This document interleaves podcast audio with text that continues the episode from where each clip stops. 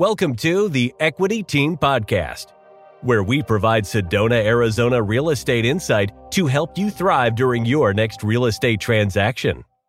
Welcome back. I'm Chad McMahan the Equity Team. I am an investor and an investment specialized real estate agent in the Sedona area, Sedona, Arizona.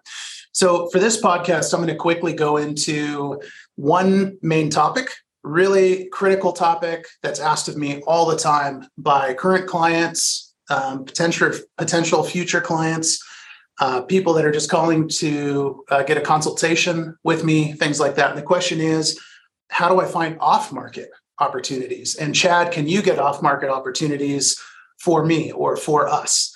And of course, the answer is yes, I can get off market opportunities. But let me dive into this for you, for your benefit, the viewer, so that you know how to get these off market opportunities, or at least most of these for yourself. Okay. So whether you're working with another agent in Florida or or something else, this should benefit you. I'm going to share my screen and I'm just going to dive in here. Okay. So first of all, with the there we go. With the MLS, there are off market opportunities that surface all the time. And a lot of agents don't pursue them because the percentage of success uh, for you drops, which means more work and less payout. And that's really it. So, uh, also, just you know, between me and you, viewer, um, the other reason why some agents won't pursue these off market opportunities is sometimes it can burn out a buyer client you know if you pursue several avenues and they don't work out sometimes clients will say ah it's just it's not working out and then they'll they'll walk. Whereas if they would have just focused the easy low hanging fruit meaning active listings on the mls that wouldn't have occurred. So that's just a fair warning there. But these are great opportunities and i can talk a little bit about the percentage of success which is which each goodness sakes with each of these opportunities. So here's the overview and then I'll show you some specifics in just a moment. So on the MLS, we've got temp or temporarily off market, canceled, expired, coming soon, and pending taking back up uh, listings. These are all considered off market and pending, you know, that's off market too, because once something goes pending, it's not technically available. It's not active on the market. Coming soon are going to be, it's just what it sounds like. It's properties that they're going to hit the market they've already been uploaded onto the MLS, but they're not active. They're not even allowed to show the property yet when they're coming soon. But you know, it's a status that a lot of people don't see. I always send coming soon to my clients because there are some really great opportunities that pop up there that we might miss otherwise. And if you wait until it's active, then you're competing with everybody. And then, of course, expired, canceled, it's temporarily off market. Now, temporarily off market is worth mentioning just real quick and clarifying. So, that could be for a lot of reasons why something would be temporarily off market. Usually, it's going to be okay, it was already listed, it was active. And then the, the seller says, shoot, I need you to take it off market for me. I need to do this remodel. Or, hey, I've got the holidays are coming up. I need the whole month blocked off, no showings. I don't want to deal with any of that and then the agents say, okay, no problem. We'll just go temp off market after the holidays. We'll put it back on active again. And that way, you know, there aren't any headaches or frustrations with it. And they just pause, you know, all of that activity. So a lot of times like that. And I have successfully over 20 times in the last two years, I've successfully negotiated great deals for my clients where it was holiday temporarily off market and got my prop my uh, clients in there and got a great deal locked down on a property that was going to be a great short-term rental or something similar. And you know, hot potatoes too. You know, properties that were heavily desirable, lots of buyer activity, and then they pause it, and the listing agent tells everyone, "Hey, we're stopping everything and then I I just very gently continue to massage it and I work on it and then um, I get something going and I lock it down in a contract while there's little to no competition. So it's a beautiful thing, and you know you always get a better deal when that kind of thing is going on. Now the uh, and again this is just quick overview, and then I'll show you a few things. The non MLS, the for sale by owner off market opportunities. Um, driving neighborhoods looking for signs. I don't do that for my clients. It's something clients need to do for themselves offer uh, on non-sale properties, properties that are not for sale anywhere. They're not for sale by owner um, listed. They're not listed on the MLS. No signs, no interest in selling, but you still make an offer. And then the last one, and This one is it's the most practical for sale by owner approach for most buyers because you can just do it from your computer is to check sites like Zillow, Craigslist. Just bear in mind, especially on Craigslist, it is a minefield now, and there's so many scammers. So you've got to play it smart. Okay, um, and you know you can always loop in, even though these are for sale by owner and not MLS. You can still loop in an agent. Just bear in mind that. So, for example, I've helped my clients purchase countless for sale by owners over the years. The seller pays the commissions, so you don't need to worry about it. And as long as the agent is the first point of contact, meaning they contact the sellers before you do, then usually the sellers say no problem. You know, I'll I'll pay a three percent or two and a half percent or some kind of commission to you, agent, and and no problem. We can we can work it out uh, because they're grateful for you know a beating heart and a legitimate buyer. So that's the deal there. Now, um, what I'm going to do before I show you some specifics is I'm just going to clarify a couple things with the non MLS uh, strategies. Driving neighborhoods looking for signs.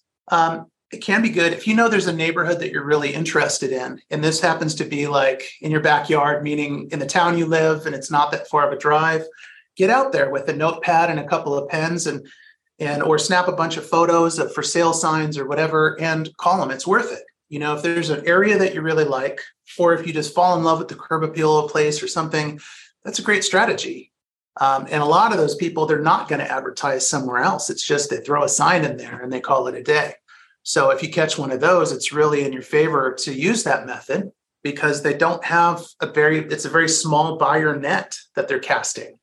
You know, it's when you really list it that you expose that property to a lot more people and then you have more competition. So the less competition, the better for you. Um, the other thing is this one is this is a low success rate strategy, but you know, half a dozen times over the last five years, um, I've just run across people that say that that's how they bought their home. So it doesn't happen very often. And usually you don't get a great deal on it, but you can. Sometimes you can get a great deal on something that's 10 or even 20% below market value.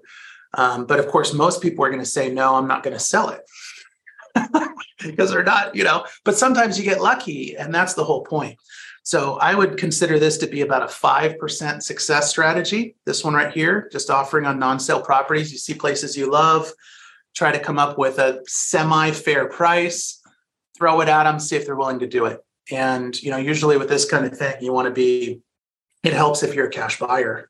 If you're not a cash buyer, like most people, um, then you want to be ready to go, you know, get pre-qualified before you start this process. You don't want to make a bunch of empty promises to people. You want to make sure that you can really pull the trigger and you've got a lender that said, yes, I've pre-qualified you or I've pre-approved you and, and you're ready. You're ready to rock and roll. And this last one is, again, this is probably your best way to go. It's certainly the most efficient and um, you just have to watch out for those scammers. So I'm going to dive in here. And I'm quickly going to show you these different statuses. So this is a search in the Sedona area. Um, and it really expands on your results and your options. Now, these pending taking backup, I'm going to go through each of these statuses. The pending taking backup, these are going to be folks that they've got it in contract, obviously, with a buyer, and they're open to having a backup offer. Um, and so you would go through an agent. Um, I mean, you can always use the listing agent, but um, you know, you go through an agent, and the agent would help you put in an offer. And if they accept your offer, you're not in contract as the buyer. You're in contract as a backup buyer. And so if that other buyer uh, flakes out or they can't qualify or they just decide they they want to walk because they get scared off by by something that probably isn't even that scary or whatever it may be. Their financial situation got a little more rocky or something. Um, so if they cancel, then you slide into first position, and that's when the clock starts, and that's when you become the buyer. And now you're in contract, and you get to do a full due diligence period, and you get to inspect, and you get to check it out, and all of that. You don't miss out on those opportunities. It's whatever you put into your offer, you get that. Okay, so I always recommend backup offer or not. Uh, it's a good idea in, in 99% of cases to have you know, an inspection period and, and all of that kind of stuff. So that's the point. If you slide into first position, that's when you get your earnest deposit to the sellers. Usually it's wired over, you hand them a check or something. And then now you're the buyer in first position. Okay. And then you still have all the, you know, unless you waived them in your offer, you have all the contingency protections that a buyer should have. So you're well protected and then you can move forward and you can do your normal stuff. So the success rate on this, if it's done right, um, usually, you know, it's it's somewhere right now. It's about a twenty percent. It's pretty good. This is a really good strategy, and again, a lot of people don't pursue this, which is really a shame. Um, just in the last year alone, I've had more than five. I, I want to say it's been five to eight, six to eight, something like that, buyers that have purchased properties with this method. So it works out. You just need to understand and accept in your heart that it has a 20% success rate, not an 80% success rate. So you kind of just you go through the motions on a place that you love and uh, you hope it works out, but you understand it's likely it won't. But in my book, this is well worth the effort. Okay, as long as you just understand that uh, there's more chance it won't work out than a chance that it will. But this is a great way to just slide in and you know get that and then usually it's like within a week but usually within a few days after you get into backup position you'll know you'll know if you're going to become first position buyer or not the other benefit is when you do a backup position offer you really have all the power in the relationship between buyer and seller because you can always withdraw your backup offer so if they accept your backup offer um, you know, you can change your mind. And then you just, your agent gets them something in writing that just says, hey, we want to withdraw our backup offer. And you just, um, you just pull on out of there and move on. So it's a great way to go, but you just want to make sure if you pursue a backup offer that you're sincere, um, that you're very earnest in your, your approach. Um, now, expired is a given. That's uh, MLS listings that you know they have a deadline of when they're going to sell this thing by, and then that time comes up, and the sellers don't extend it. So you can see here there are um, decent amount of these things, and you know there's some nice properties in here that I'm very familiar with, by the way. Now the chance of success on expired listings is a lot lower. So I would say it's about 5 to 10%. And the reason why it's so low is a lot of times it expires and then either they um, they list it with another agent so it actually goes active on the market and usually then it sells um, usually the this is what the, the seller psychology is with a lot of these things is first you have an agent puts it on the market and the seller says it's got to be priced up here and the agent says, "Ooh, all right, I'll do it, but you know, I think we should be right here." And it doesn't sell; it's priced too high. Or in some cases, those listing agents don't do a very good job, and you know, they don't market it properly or whatever it may be. But usually, it's a price issue. And so then it expires, and then the seller says, "I'm sorry, I can't continue with you." And then they list it with another agent at the price that the first agent had recommended, and then it sells. So a lot of these, again, they're already sold by the time we're looking at these because they were actually listed again with a fresh agent at a lower price and then they sell.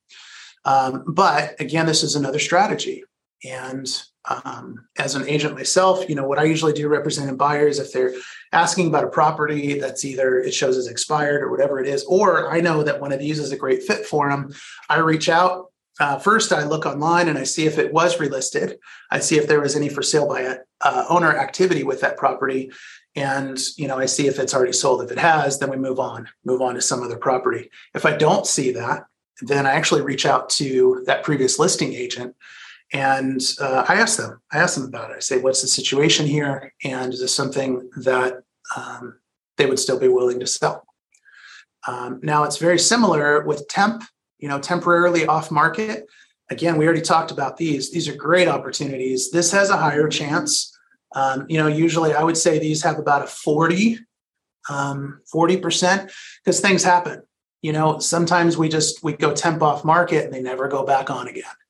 Um, so that can happen too. And we also see temp off market with similar situations to expireds where sellers will tell the listing agents, hey, we need to temporarily pull this off market.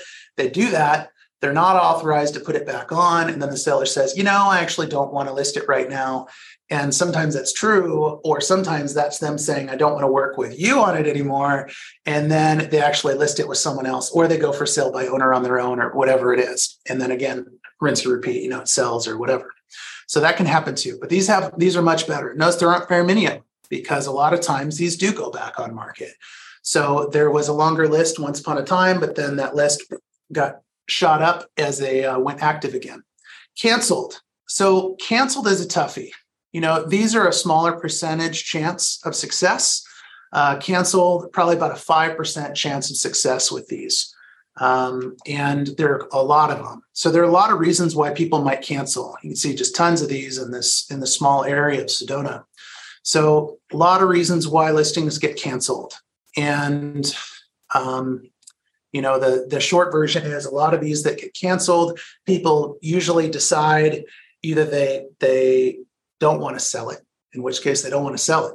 Uh, you can still approach them, you know, reach through. And again, I reach through the listing agents on this. I don't try to cut them out or anything like that. Reach the listing agents and see if that is a, an option anymore. Uh, usually it's not. Um, you know, sometimes they want to cancel with that agent. They're not happy, and then they relist with someone else, and then it sells. So, um, but there are a lot of other reasons too why these listings are canceled. So that is the deal. Um, and again, you know, on these, these S asterisks up here, and I already mentioned this, but a lot of agents don't handle this the best way. They don't handle temp off market, canceled, and expired listings with your best interests in their hearts. And, you know, usually they try to cut out the previous agent, work directly with the seller. That may sound like a good thing, but in most cases, even if it was canceled, expired, temp off market, in most cases, there still is a good relationship with trust between that previous agent and the seller. And trust is so important when it comes to any version of sales at all. And more of us are in sales than we care to admit. I'm obviously in sales, but I don't approach my business that way. I approach my business with the client. So what I always do with temp off market canceled and expired, I always go through previous agents and unless they tell me they have a bad relationship, you know, with the client, in which case then we we talk about, hey, is there a better way? And then I still involve the agents. You know, I get them paid something or whatever so that they can help to kind of transition that over because for me, it's not about doing anything and everything to try and double my commission and get both sides. It is to arrange a positive outcome for my client, which is the buyer. My client is not the seller. So to arrange for the best outcome for the buyer and what needs to happen for that to occur. So just a heads up on that, you know, um, just beware that a lot of agents they they approach that more selfishly, which makes sense. I mean, they want to make more money, but just be careful um, that a lot of them aren't going to aren't going to go through the previous agents. You may want to say something to them. Um, just ask them how they're going to approach that. Um, so that's it. I hope this was helpful. And as always, please reach out if you have anything I can do for you. And if you would like me to kind of explain something else, or if you want me to answer questions uh, for future podcasts, reach out. I'm happy to do that. All right. Good luck out there. Thanks for tuning in to the Equity Team Podcast. To speak with one of our top agents, visit us at owninaz.com. That's O W N I N A Z.com. Or call us at 928 323 0031.